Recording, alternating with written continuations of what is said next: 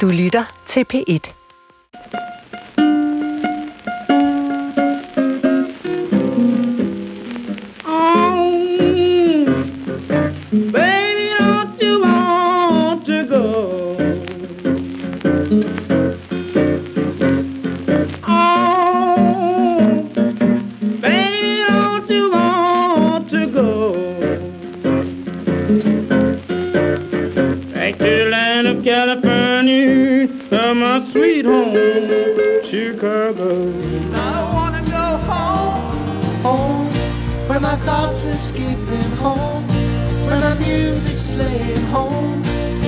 Love lies waiting silently for me.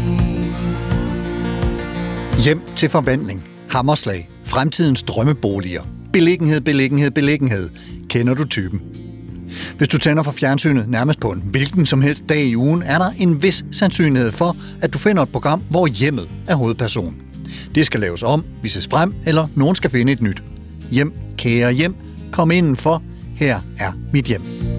Homebound. Velkommen til Supertanker. Jeg hedder Carsten Nordmann.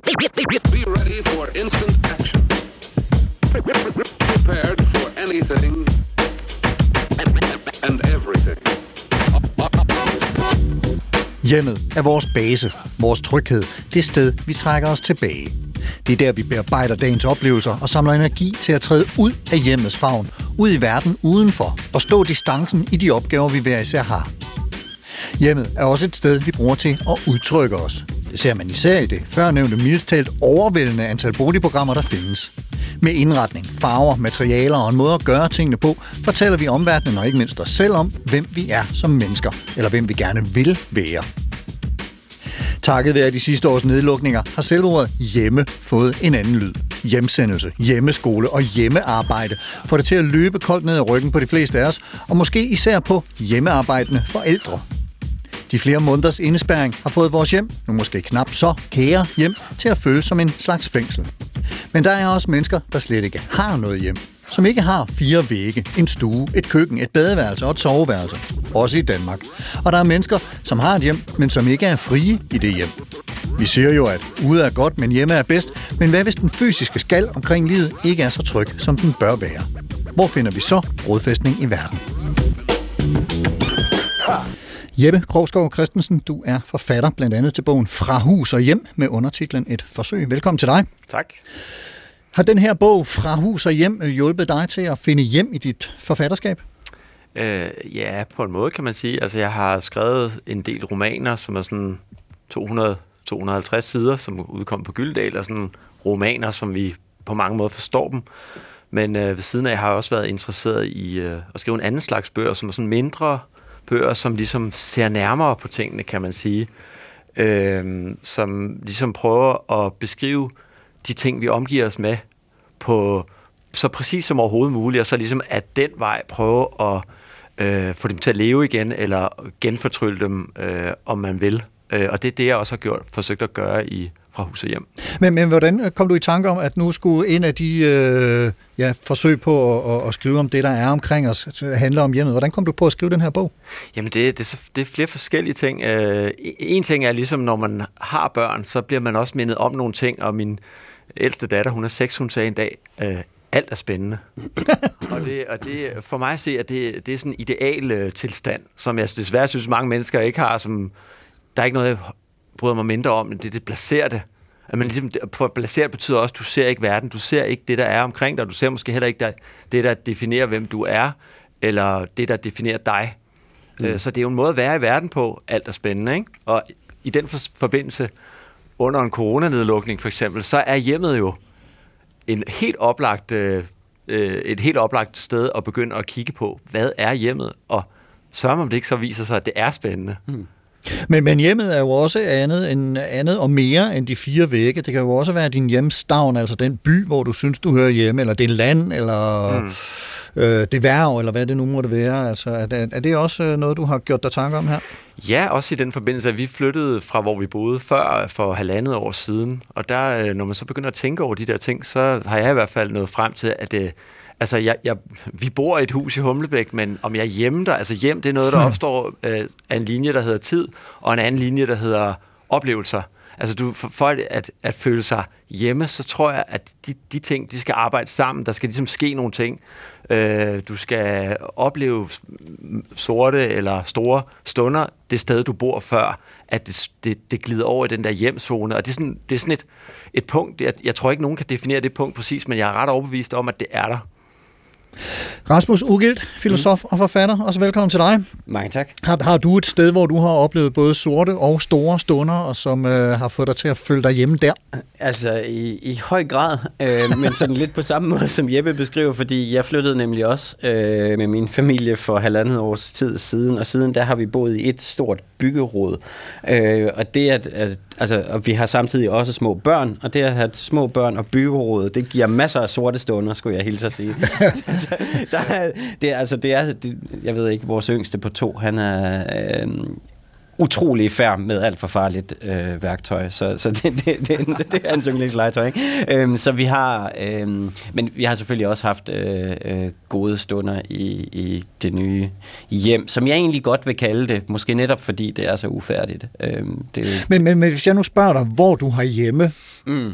Og, og, og, og her tænker vi over en, en, en bred hjemdefinition, hvad, hvad vil du så svare? Hvis vi breder det lidt mere ud, jamen, altså, så, så tror jeg faktisk ikke, jeg kan sige så meget andet, end at jeg har hjemme i hjemløsheden. Altså, og det, det er selvfølgelig, nu kaldte du mig filosof og forfatter, og det er sådan lidt en del af, af professionens, øh, øh, sådan, hvad ved jeg, øh, grundidé, altså filosofens, øh, øh, og, og måske også grundskade, at, at man... Øh, i virkeligheden bruger så utrolig meget tid på at tænke over, hvad det vil sige at høre til, og hvad det vil sige at, at skulle leve et liv, eller hvad det vil sige, at, at øh, noget giver mening, og noget ikke giver mening, at man sådan også kommer lidt på en abstrakt distance i forhold til bare det at være til stede. Altså, øhm, så jeg synes faktisk, jeg synes, det var noget utroligt smukt i det, du sagde, Jeppe, da du sådan præsenterede øh, den, den her bog som noget særligt i forhold til de der længere værker, som du ellers har skrevet. Øhm, fordi det, du sagde, var, at, at ved at skrive en kortere bog, kan man gå nærmere på tingene.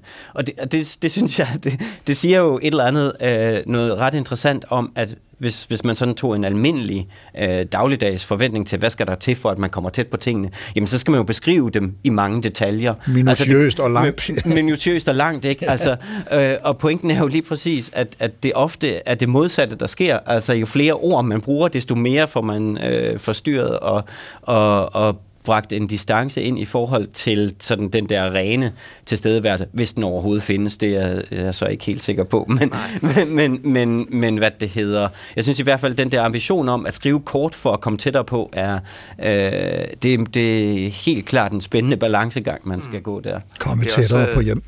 Der er også en, en, ren, øh, en anden ting, som måske er en genre-ting, det er, hvis du skriver en roman, så er der nogle forventninger til romanens fortælling, Ja. som fylder ord på. Ja. Og, og det er ikke for ligesom at øh, undergrave romanens kvaliteter, det er slet ikke det. Men når du skriver en kort bog, er der nogle helt, helt andre forventninger til øh, fortællebuer, og til, du kan faktisk skrive meget, meget mere opbrudt, uden det virker specielt opbrudt. Ja. Men du skal selvfølgelig have et eller andet, det er jo, det er jo hele kunsten, det konceptuelle, det er at have et kunstnerisk greb. Hvis der ikke er noget kunstnerisk greb, så er det jo ikke, ikke noget værd. Nej, nej, altså et rent opbrud uden nogen Ja. form af... Det er bare rod, Det bliver- som du øh, bor i, ikke? ja, lige præcis. Jeg ved, Og, og, og, inden vi, øh, og inden vi fortaber os i øh, litterære overvejelser om, om det ene og det andet, så lad mig lige høre, øh, nu skal vi så tale om hjem her de, de kommende 45 minutters tid. Hvis der nu var sådan en pointe, som øh, I tænker, det kunne være godt for mig og lytterne at have med os i øh, baghovedet, mens vi taler videre, hvad, hvad kunne det så være? Bare sådan en lidt magiterning-agtig øh, øh, overvejelse, Rasmus?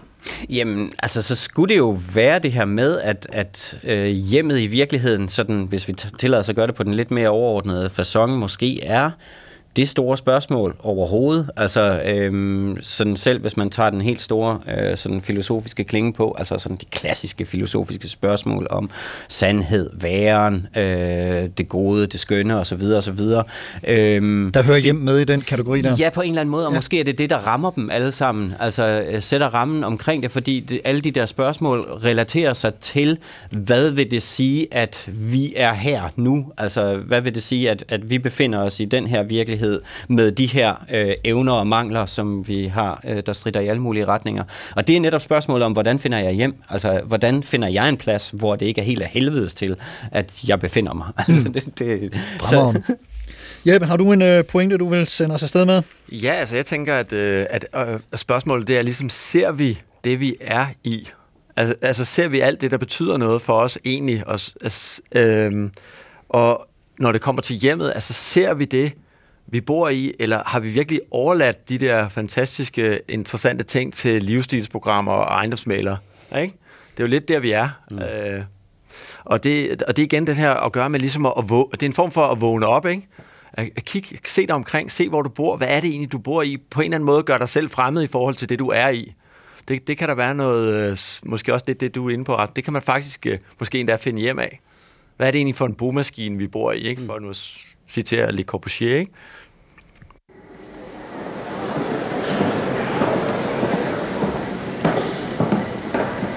Så er jeg kommet hjem. Så er jeg kommet hjem. I wasn't always like this, you know. Oh, what were you like before? I had a job. I had a home. In every dream home, a heartache.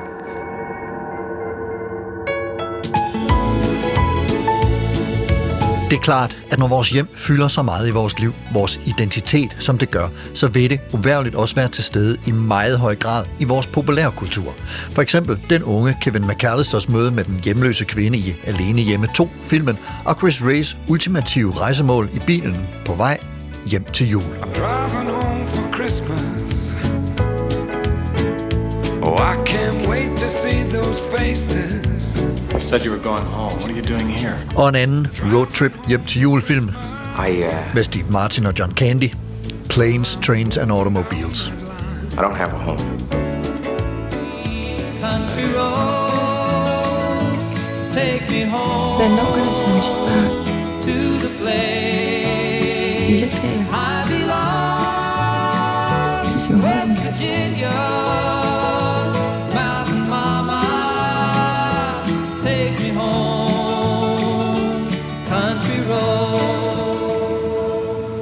Sitting on the front porch on a summer afternoon. In a straight back chair on two legs, leaned against the wall. In my Tennessee mountain home, life is as peaceful as a baby's sigh.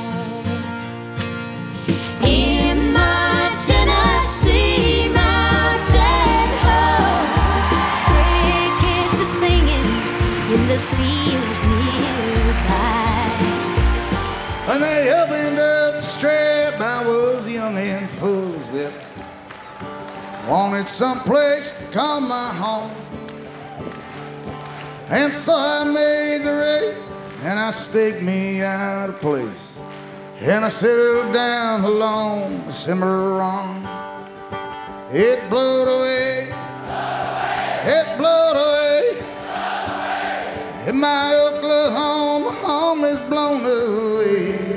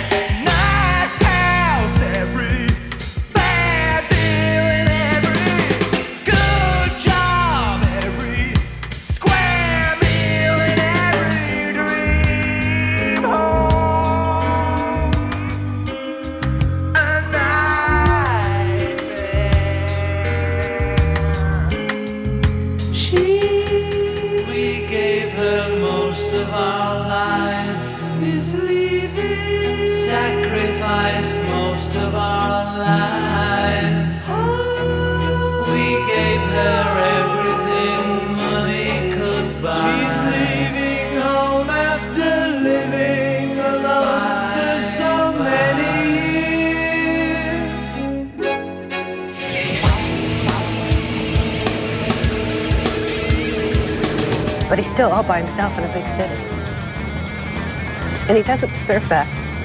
He deserves to be at home with his own family around his Christmas tree.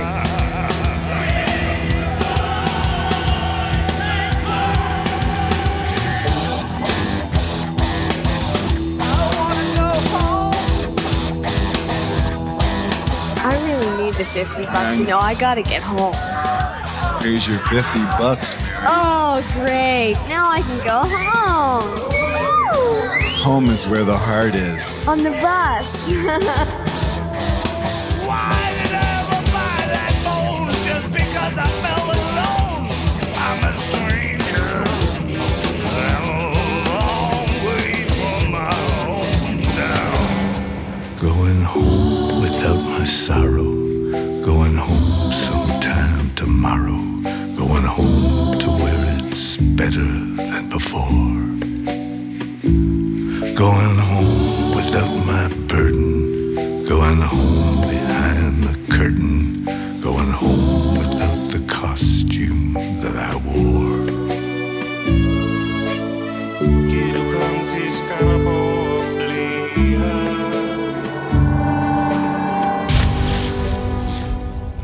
Ja, en masse drømmehjem med knuste hjerter og mareridt og drømmehjem i West Virginia, Tennessee, Oklahoma, Alabama, Aarhus og Skanderborg. Hjemland, hjemstavn, hjem og et vist mål af sentimentalitet, sentimentalitet kommer vi nok heller ikke helt udenom. Jeppe Krogsgaard Christensen, i din bog Fra hus og hjem har du givet hver af hjemmets rum et kapitel for sig. Hvad lægger der til grund for den struktur? Øh, det var måske også lidt det, jeg var inde på, med på før, at man skal have et eller andet strukturerende princip, også for at læseren kan føle, at der er faktisk er en eller anden form for guide, eller man bliver ført rundt, ikke? Så den er, princippet er egentlig, at man går ind af hoveddøren mm. i første kapitel, som så hedder entréen. Mm. Og så starter den, så begynder den ligesom der med at prøve at beskrive, hvad er en entré egentlig, ikke? Det er den der zone mellem det ydre og det indre, indre mellem øh, det offentlige liv og det private liv, øh, om man vil, og samtidig så er det sådan en transitzone, hvor, øh, hvor man egentlig er blind for det, man er i. Ikke? Når man kommer ind i gangen, så er man orienteret mod to steder. Enten toilettet, der typisk ligger til venstre, eller stuen, som ligger lige frem. Ikke? øh, så på den måde, så prøver jeg med bogen ligesom at bevæge mig igennem huset eller lejligheden. Og derfor så er det også sådan, de, øh, de kapitler, der er med, det er ligesom de steder, vi alle sammen kan forventes at have. Ikke? Altså køkkenet og stuen og soveværelset og måske børneværelset og så videre. Så det er egentlig det, er det strukturerende læseprincip. Øh, man kunne have gjort det på mange andre måder, men jeg synes, det, i sådan en type bog, der er det vigtigt at have en linje, der ligesom er en bevægelse igennem det, man beskriver. Og, og, og så har du skrevet dig selv ind som, som person, der er til stede i det her hjem eller de her rum, og du, du har fortalt, at det var noget, der nærmest skete af sig selv efterhånden, som du bevægede dig rundt i, i, øh, i rummene. Hvordan øh, kom det i stand? Ja, og det var faktisk ikke med min gode vilje. jeg havde egentlig forestillet mig noget andet også, fordi hele den der, der er jo den der autofiktive bølge, der, der skyller ind over landet, og hele Vesten vel også, ikke? hvor man ligesom skriver, det eneste, der efterhånden er værd at læse om, det er faktisk det selvoplevet. Øh, hvor man kan sige selve det... Ja, altså det, det bliver en form for nyfinhed, kan man sige. Hvad er det egentlig, ham forfatteren har oplevet, og ej, hvor interessant, og ja, en eller anden form for øh, litterært reality show kan det blive. Men jeg kunne bare mærke også, at jeg skrev faktisk i den rækkefølge, teksterne står i, så det, entréen er den første tekst, og jeg kunne ligesom mærke, da jeg havde skrevet mig igennem, så begynder der ligesom at trække noget op nedefra, kan man sige, som er de der egne, øh, egne minder om de rum, der er ikke? For eksempel, hvad, hvilke minder har man fra en entré, og, det, og det igen ikke, så finder man jo også, hov, der er noget der. Mm. Entréen, det vil typisk så være et rum, hvor der er meget få minder forbundet med i forhold til mange af de andre rum, og det, det tror jeg, de fleste vil være enige i. Netop fordi det er en transitzone ind til andre øh, hvad kan man sige, ophobningszoner af erindring og oplevelser osv. Så, videre. så jeg fandt jo også ud af, at øh, hvad beskrive det, som er mit eget, og som er ved Gud, øh, personligt og måske endda også privat, øh, pinligt, øh, så, så tror jeg også på den måde, man faktisk rammer det almene. Og det er så hovedargumentet for hele autofiktionen. Mm. Så på den måde, så er jeg jo ligesom endt med den erkendelse, som dem, der skriver autofiktivt, har. Netop, at hvis, jo tættere du går på dine egne oplevelser, jo mere vil du skrive dig ind i andres oplevelser af de, de samme steder, ikke? Og Rasmus Ugilt, filosof og forfatter. Øh, hjemmet er vores trygge base. Vi hørte et antal øh, sentimentale sange øh, Mm. for et øjeblik siden, og også øh, noget øh, Hollywood-romantik omkring hjemmet og jul, og jeg ved ikke hvad. Øh, en tryg base, hvor vi går hen for at lade op, men, men, men der er jo også, øh, som vi også hørte eksempler på, Heartache og Nightmare og alt muligt øh, i hjemmet. En, en eller anden form for, for sårbarhed. Vil du prøve at sige lidt om, hvad, hvad det er for en sårbarhed, vi kan opleve hjemme? Ja, ja, nu synes jeg snart, det er tid til at ødelægge den gode stemning. så det bliver sgu lidt for hyggeligt.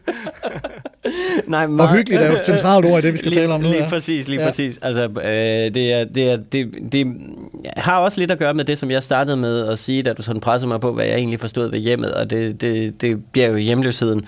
Øhm, og, og der, hvor jeg sådan i første omgang orienterer mig hen, det er nok øh, til Freud og hans berømte skrift om das Unheimlich, altså det uhyggelige eller det uhjemlige, hvis man oversætter det øh, øh, bogstaveligt. Øh, og og det, det er jo en, en, en virkelig fin tekst, som, øh, som hvor Freud i øvrigt øh, finder vigtig inspiration hos den lidt tidligere tyske tænker Friedrich Wilhelm Josef Schelling, øh, som har øh, formuleret øh, sådan en meget fin lille øh, sentens om, hvad det unheimliche er. Det er nemlig alt, hvad der burde have været øh, skjult, men ikke kunne holdes nede. Altså, øh, og, det- og det er i virkeligheden det, der er, historien, tror jeg, med sådan det her alt for hyggelige hjem, at der også altid er et eller andet øh, nedenunder.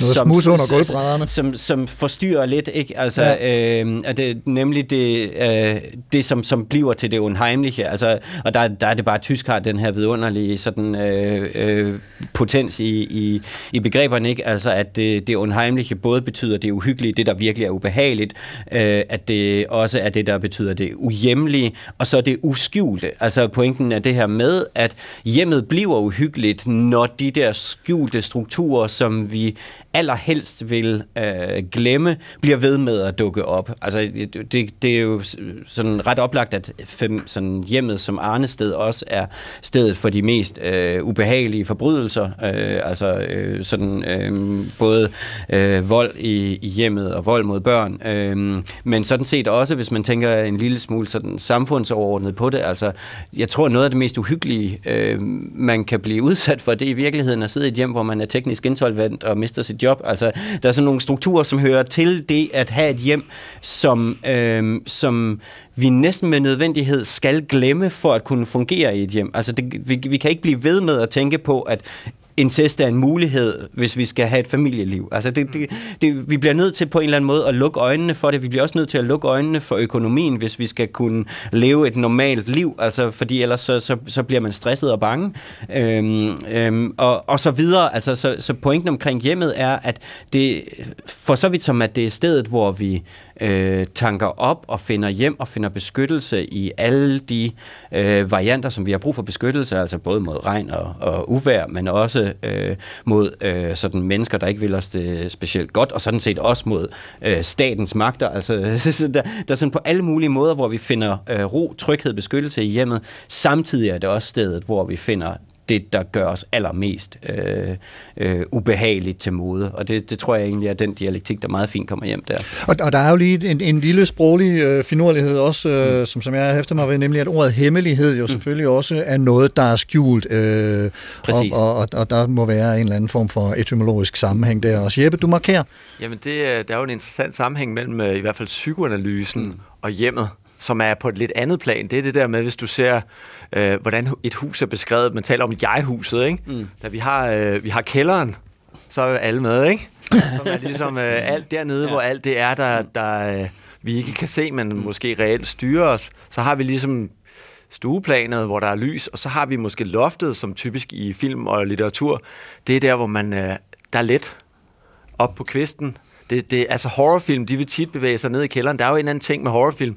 Altså, de ved, at kælderen er ubehagelig, mm. men hvorfor pokker skal de gå derned, ikke? Det er jo, der er en eller anden drift mod det, ikke? Lad være, lad være. Ja, mens, øh, Absolut. Altså det er jo ja. det interessante ved det der, øh, at, at på samme tid som øh, det uskjulte, øh, det uhyggelige, er det, der skræmmer os mest, altså, så drager det også helt vildt meget. Altså og der faktisk, jeg kommer til at tænke på øh, den øh, meget fine slovenske filosof Alenka Supancic, som har skrevet en, en, en, en serie bøger og tekster om det komiske, hvor hun gør meget ud af at bemærke, at altså, det komiske og det uhyggelige ligger utrolig tæt op af hinanden. Altså der er ikke noget, altså, hvis, hvis man forestiller sig en, en, en teaterforestilling, hvor øh, en, der spiller død, øh, nyser, øh, så er det komisk, øh, fordi man er på teateret, og det viser ligesom... Men hvis man virkelig tror på, at han er død, og han så nyser, så er det ikke sjovt længere. Altså, så, så, så, så, så for så vidt som at illusionen om død virker, eller døden er reel, jamen så er, så er det, der ville have været komisk i en anden situation, dybt uhyggeligt. Um, så, så der er nogle, nogle strukturer mellem det levende og det døde, og den måde, de interagerer på hin, øh, hos hinanden, som, som faktisk øh, øh, hvad det hedder, øh, ligner hinanden utrolig meget omkring både det hyggelige og det komiske. Og der er jo også altså et af de klassiske eksempler, som bliver trukket frem, når vi taler unheimlich, det er jo klovne, mm. øh, cirkusklovne, som, som jo er, både øh, sjove og så mundre, og, og pludselig også kan blive øh, utrolig uhyggelige og, og skræmmende. Virkelig ubehagelige. Ja. Eller børneværelsets dukker, ikke? Ja. Det, det er jo alt sammen et spørgsmål om stemning. Ja, det er absolut.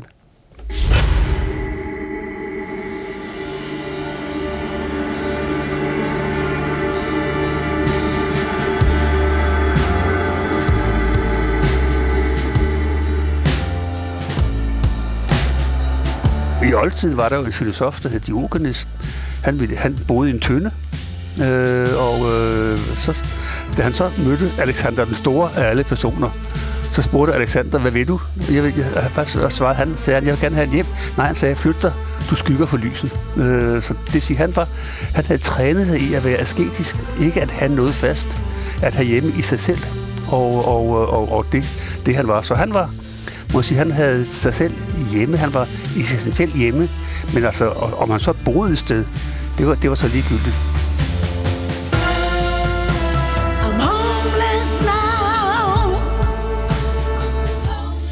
Øh, Jeg hedder Ole Thyssen. Øh, Jeg er det, der hedder professor emeritus på Handelshøjskolen i København, CBS. Og jeg har, jeg har skrevet en række bøger, blandt andet en om hjemløshed. En lille bog om hjemløshed hedder den.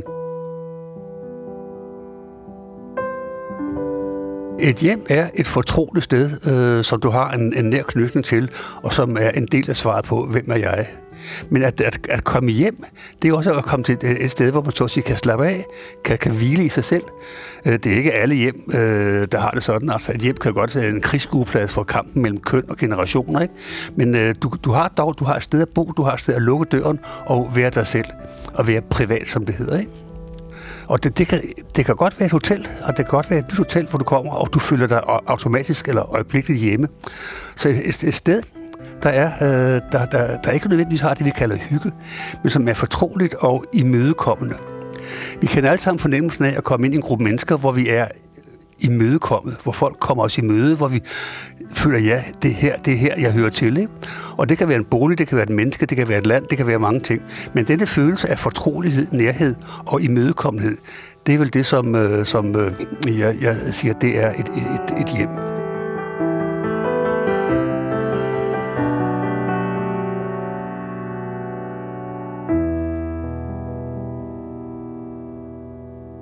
Bogen hedder en øh, lille bog om hjemløshed. Og udgangspunktet hjemløshed var egentlig ikke de hjemløse på gaden og foran supermarkederne. Det var egentlig mere en, en, en, en erfaring. En erfaring af at så at sige være ude af sig selv, ikke at have sig selv hjemme. Og øh, da jeg så kom til at fundere over det ord hjemløshed, så opdagede jeg jo, at det var et rigere ord, end jeg lige havde forestillet mig. Rigere på den måde, at der er mange slags hjemløshed. Nogle af dem står alene, men andre øh, blander sig med hinanden, så man altså kan lede af, af flere forskellige slags hjemløshed øh, på samme tid.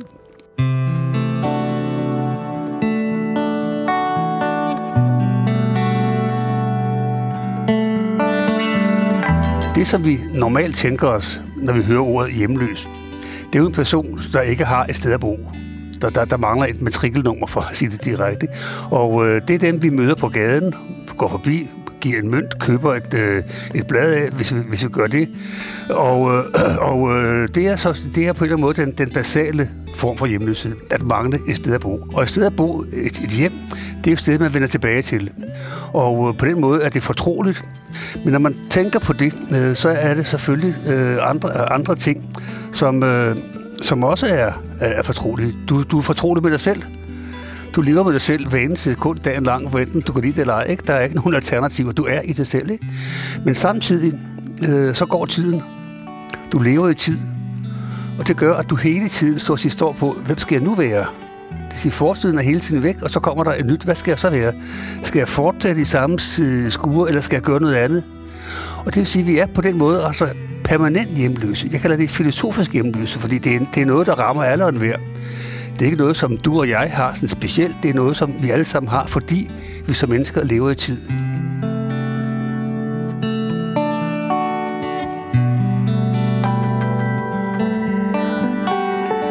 Den øh, tredje øh, form, det kan det, altså så, øh, den er mere følelig. Øh, det kalder jeg for den øh, eksistentielle. Det er mennesker, der ikke ved, hvad de skal. Det er mennesker, der måske er knudet af fortid, så de ikke kan komme videre. Det er måske mennesker, der er knudet af, at de aldrig har haft en ordentlig barndom, så de ikke rigtig øh, ved, ved, ved, hvad de skal, og ikke har nogen, øh, ikke har nogen punkter at knyde sig til. Og øh, det er en, en meget, meget pinefuld øh, øh, stemning, fordi du, øh, tiden går jo, men fordi du ikke har dette fløve, dette strøm i tiden, øh, så føles tiden meget, meget lang. Altså, når ikke man skal noget, øh, hvis man pludselig sidder på en, og skal vente en time uden at skulle noget, så føles tiden lang, og den kommer dråbevis. Og de mennesker, der er på denne måde, der ikke har sig selv hjemme, der er, øh, der er fremmede for sig selv, der ikke ved, hvad de skal, ikke ved, hvad, øh, hvad de vil, øh, de lever i dette stadige nu. Øh, og det kan gøre dem fuldstændig desperate. Altså, der, der er mennesker, der går amok, når fordi de ikke øh, øh, ved, ved, hvad de skal. Og det, det er også det, der gør så, at fristelsen til at tage stoffer, til at drikke, øh, til, øh, til at, at, at rase af, at, at, at, at, øh, at, at den kan, kan, øh, kan, øh, kan vokse.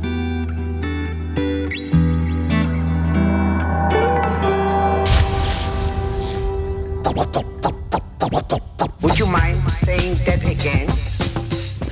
Odysseus var 20 år om at rejse hjem, og udover at det var en pæn lang hjemrejse, så overkom han også alskens strabasser på vejen, for hjem, det skulle han. Han havde hjemlængsel, eller hjemve, denne smertelige tilstand. Det græske ord nostos betyder hjemkomst, og hvis man sætter det sammen med det græske ord for smerte, nemlig algos, så får man hjemlængslen eller hjemveen, nostalgien. Jeppe Krogsgaard Christensen, du er forfatter til bogen Fra hus og hjem, og du er især også dykket ned i hjem i litteraturen i dit arbejde med den her bog, blandt andre øh, den franske øh, teoretiker Roland Barthes og hans Sorgens dagbog. Hvad, hvad fortæller den dig om at være hjemme eller at høre hjemme? Øh, altså, det er jo en, det er en bog, der egentlig handler om Roland Barthes. Det er sådan en sådan dagbog, hvor han på små sædler har skrevet, hver dag har han skrevet om, hvordan det er og savne sin mor, som, fra, fra hun dør, og så et år frem i tiden, har han ligesom skrevet om de der følelser. Og det, der er interessant, når man beskæft, nu har jeg jo beskæftiget sig med, med ligesom, hvad et hjem er, og så er det ligesom om, så begynder man at se det alle mulige steder. Og ved siden af historien om det der enorme, den der enorme og måske meget franske moderbinding, han, øh, han øh, går rundt. Han er jo, jeg tror, han er 60, da hun dør. Øh, der er der en anden historie, som handler om, at øh, han kan ligesom ikke føle sig hjemme i sit hjem. Han boede åbenbart med sin mor. Ganske fransk også måske. Mm. Men, øh, men at det er ligesom om, at hjemmet er ikke hjemmet, når hun ikke er der. Det vil sige, at hjemmet er jo også et fravær. Altså, hjemløshed kan også være et fravær af personer. Altså død for eksempel. Han skriver, han skriver et sted, så skriver han ensomhed. Ikke at have nogen øh, hos sig til, til at sige, jeg kommer hjem klokken det eller det, eller til hvem man kan ringe og sige, jeg er hjemme nu. Altså, så det at være hjemme, det er jo ikke bare tingene, taget og væggene, det er også de mennesker, der er øh, i hjemmet. Og det, det, det er som om, at, at han er faktisk, altså han arbejder ligesom med den hjemstanke som filosofi, også selvom han jo er filosofisk tænkende, men det er som om, det kører på et ubevidst plan ved siden af hans historie. Så det er sådan en, øh, en sjov blind vinkel i hans egen bog faktisk, som jeg synes er, er ret interessant.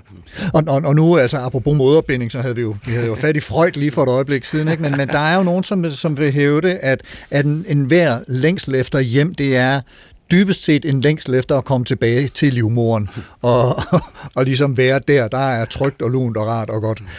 Øh, du markerer Rasmus. Jamen, det er faktisk lige i forlængelse af den tanke der, fordi øh, jeg, jeg læste for forholdsvis nylig noget, der sådan lige vendte den der, øh, den der variant af, af, mod, øh, af hjemlængselen, som du beskriver der, Carsten, øh, en gang i hovedet øh, hos mig. Det, bare en, en gen- ganske enkelt beskrivelse af, hvorfor er det egentlig, at øh, livmoderen er formet sådan, som den er? Altså, hvor, hvorfor, hvilken, hvad er den primære biologiske funktion af en livmor?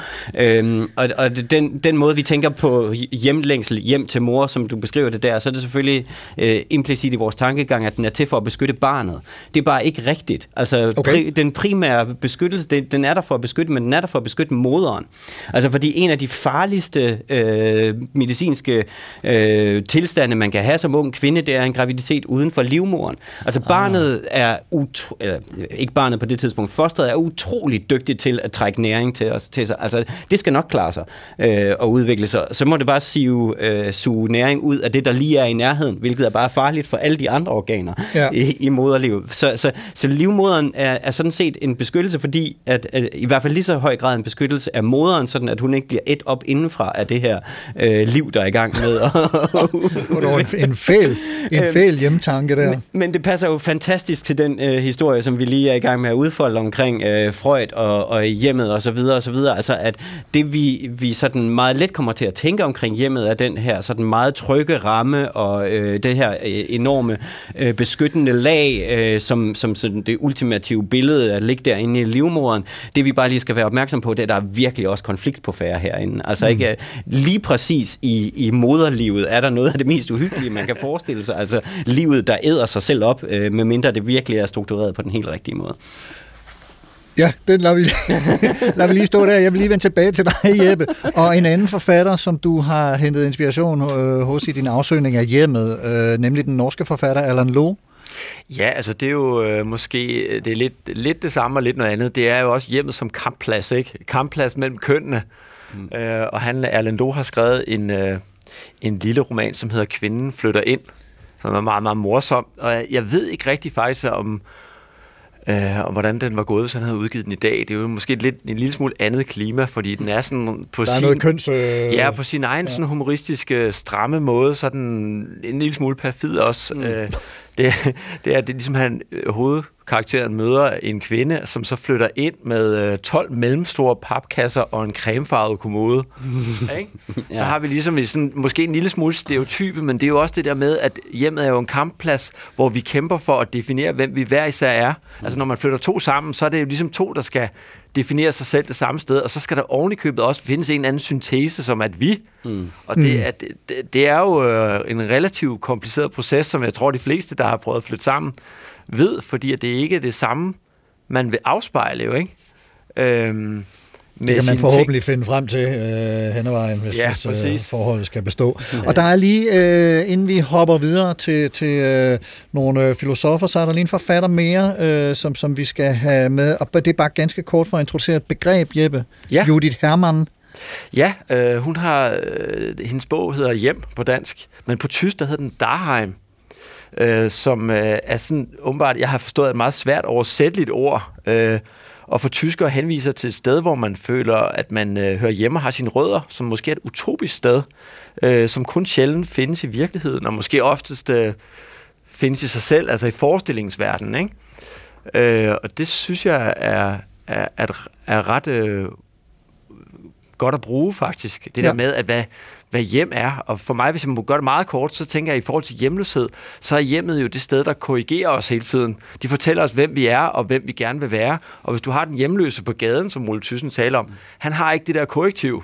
Så måske er en del af den galskab, man nogle gange kan opleve hos hjemløse, udover det stoffer og sådan noget, at de ikke har korrektivet fra hjemmet. Der er ikke en kone eller en mand, eller hvad det nu er, der fortæller en, hvem man er. Der er ikke en bogreol, der fortæller en, hvem man er. Der er ikke gulvtæpper, der, der du har arvet fra din mor, Bornholmeruret fra din bedstefar. Så på den måde, så falder man ud af sin tid, og bliver også, som han sagde, Ole Thyssen, løsrevet. Mm. Og på den måde kan der opstå en anden form for løsrevethed, som kan virke nogle gange afsindig. Og så vender vi blikket mod øh, nogle øh, lidt mere øh, kanoniserede filosofer, og ikke for at sige, at øh, dine forfatter her ikke er kanoniseret, Jeppe, fordi det er de selvfølgelig inden for deres felt. Men, men Rasmus Ugild, øh, du har øh, taget- et øh, par tænker med, som vi lige skal runde. Den første relativt kort, nemlig italienske Giorgio Agamben. Jamen, altså, jeg er selvfølgelig kommet for at ødelægge den gode stemning. Det Endnu en gang, ja. det sagde jeg i starten af programmet. Yes. Og, og jeg, kunne, jeg kunne sådan lige fristes til at knytte en hale til det, som, som Thyssen sagde omkring, øhm, omkring til, til slut det der med ikke at vide, hvad man skal, altså, og den form for hjemløshed, som, som kan have en, en, en ret voldsom effekt på mennesker og få dem til at sådan søge hen imod erstatningsløsninger øh, løsninger af forskellige art, altså stoffer, alkohol osv. osv. Øh, at, at der er sådan et, et potentielt vanvid i vores, i vores livsform, som kan pege i den retning. Jeg vil bare lige tilføje en til listen af erstatningshjælpemidler. Man kan nemlig også blive filosof og professor emeritus, for eksempel.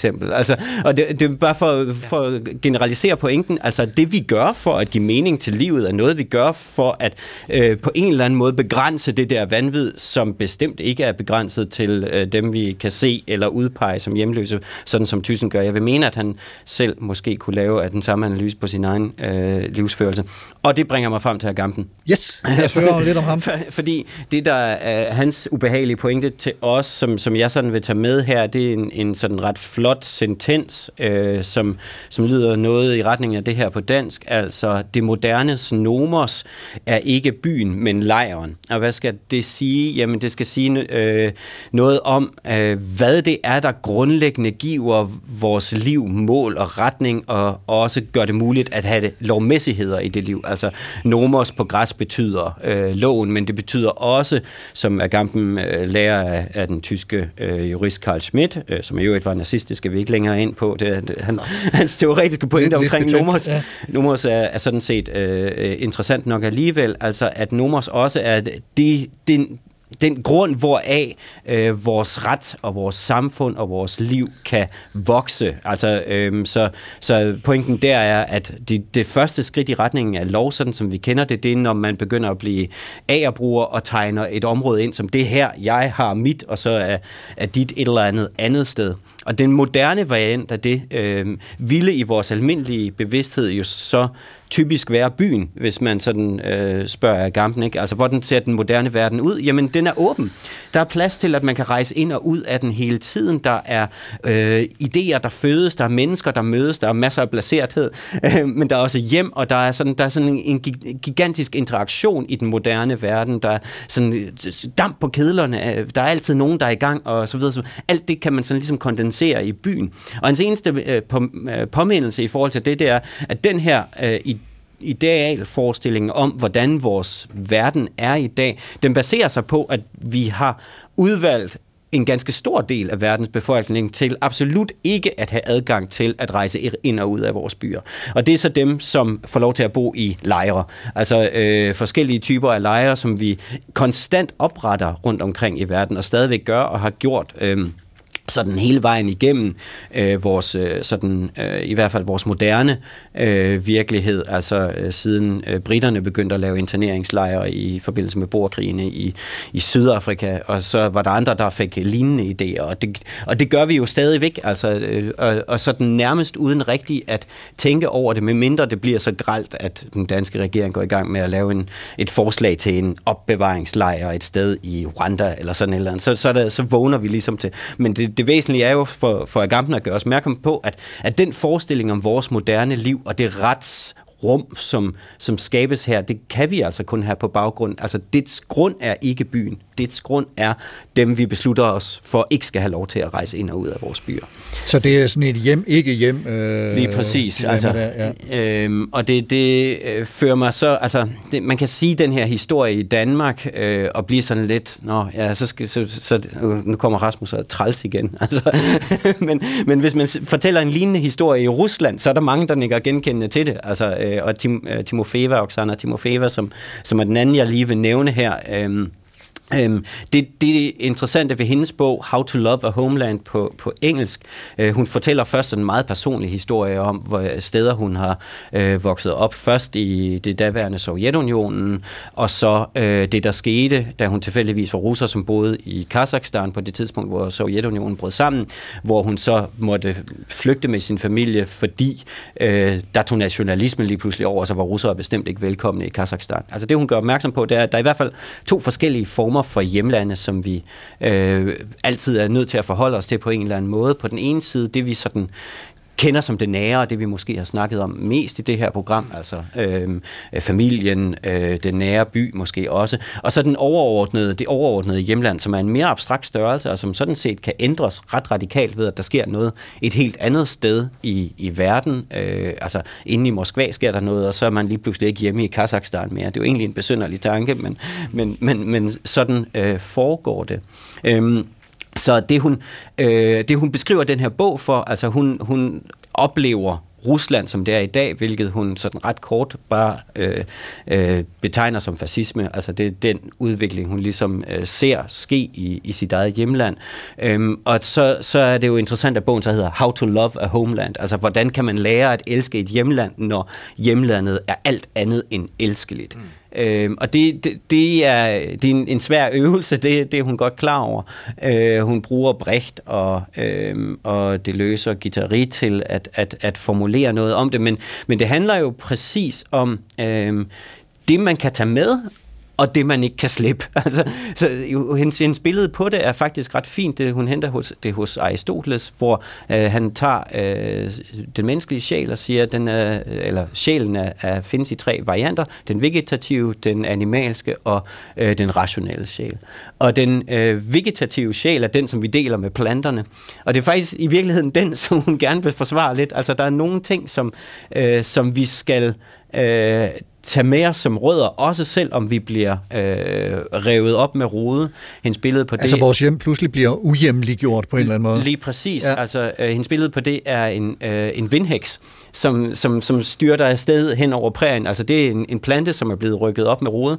Det man bare skal vide om vindhæksen, det er, at den så altså sæd, mens den styrter afsted over øh, prærien. Så der er sådan en, en vedvarende opgave med at blive ved med at holde fast i, der er noget i hjemmet, som øh, fascisterne ikke skal tage, og som, som er værd at så overalt, hvor man kommer frem. Øhm, så det, det var sådan den helt korte variant af. Men jeg synes virkelig, det er interessant at overveje det der, når ens sådan store hjemland øh, er virkelig svært at elske, hvordan og kan man så give mening til at gøre det alligevel? Det, det er en spændende udfordring, som jeg synes mange af os kan, kan have med os. Mm.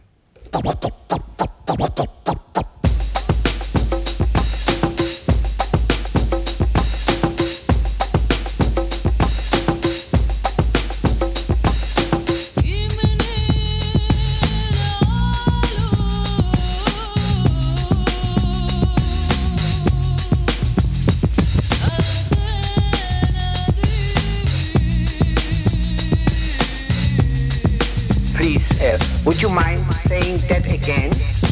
Thinking of a master plan. Supertanker, Jeppe Korsgaard Christensen, Rasmus Ugilt og Carsten Ortmann. Vi taler om hjemmet, vores trygge base, der samtidig strukturerer og måske ligefrem dikterer vores adfærd. Det sted, der, hvad enten det er et værelse, en lejlighed, et hus, en by, en stat, giver os følelsen af at være rodfæstet i livet i verden. Nu hørte vi lige Rasmus Ugild tale om de her vindhekse, øh, som tumler hen over prærien og, og sår sine frø, øh, mens den ruller afsted.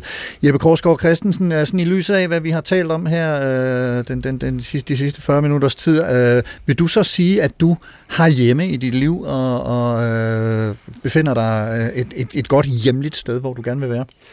Ja, jeg kom lige til at tænke på også øh, en anden, et andet aspekt i det her udtømmelige emne, det er jo øh, religion, det er hjem, hjem, mm. til, hjem til Gud, ja. altså døden som hjem, ikke? Mm.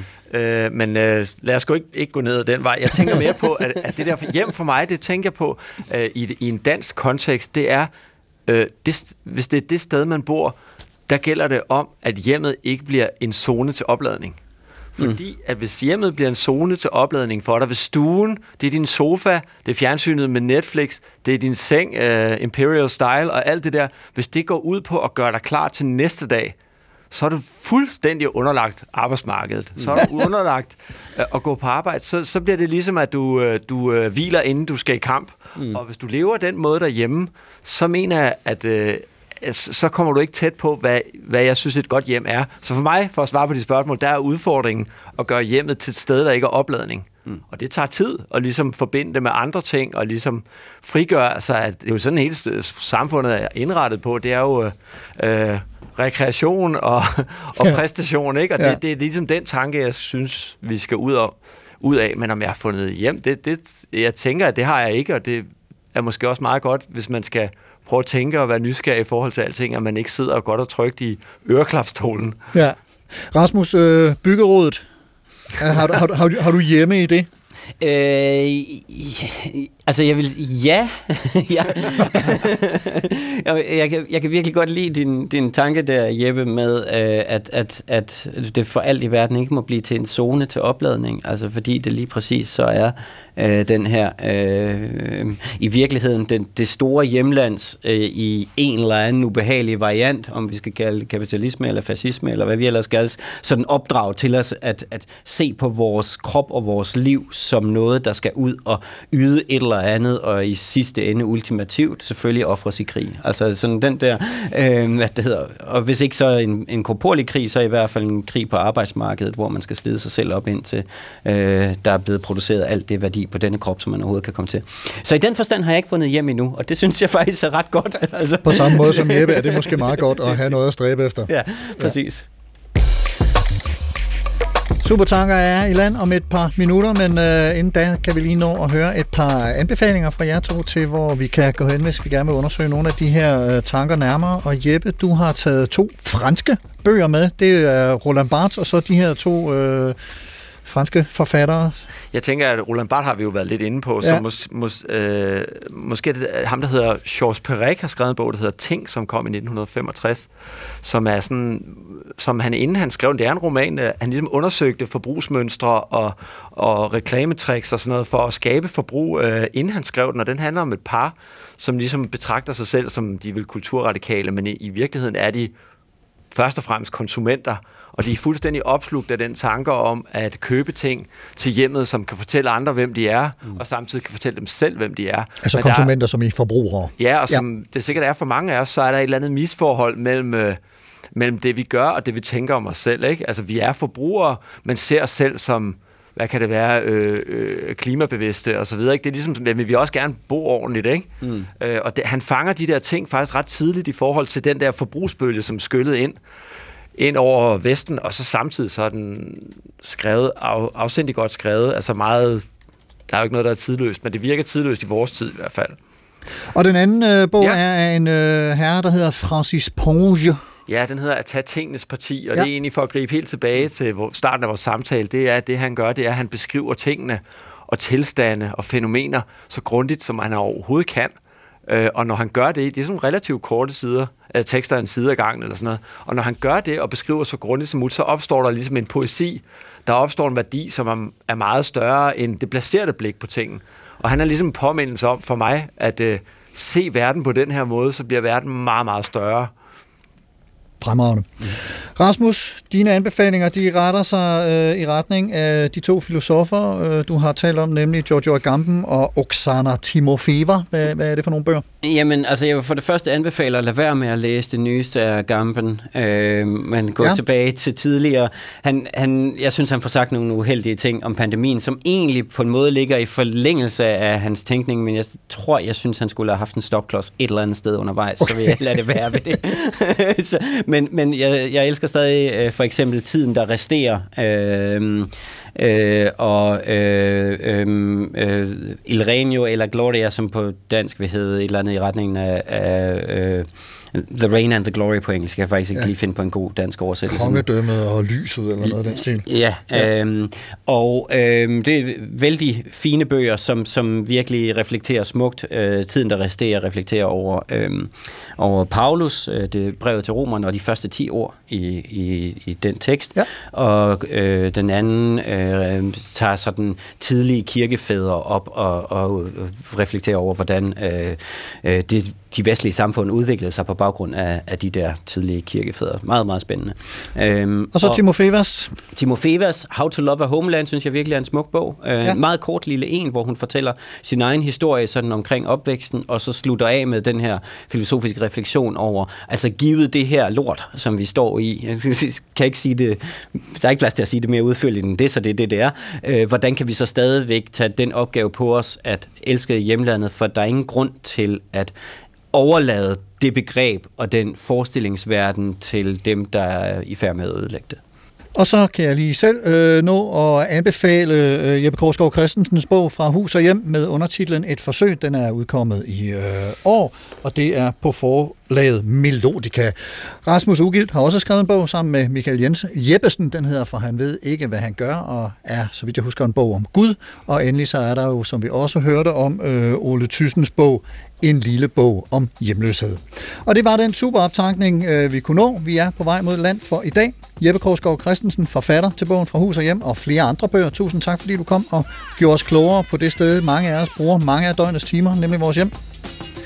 Og Rasmus Ugilt, filosof og forfatter, også mange tak til dig for at hjælpe med at finde hjem i filosofien.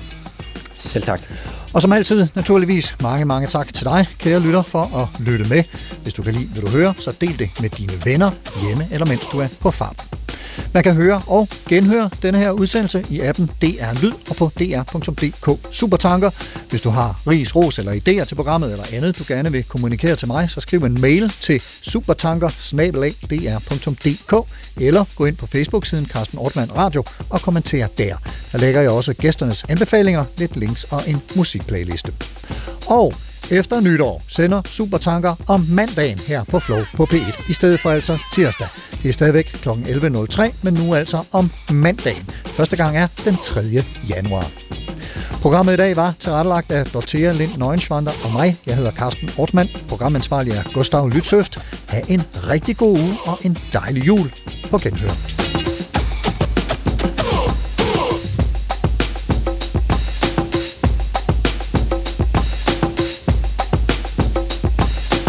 Thinking of a master plan.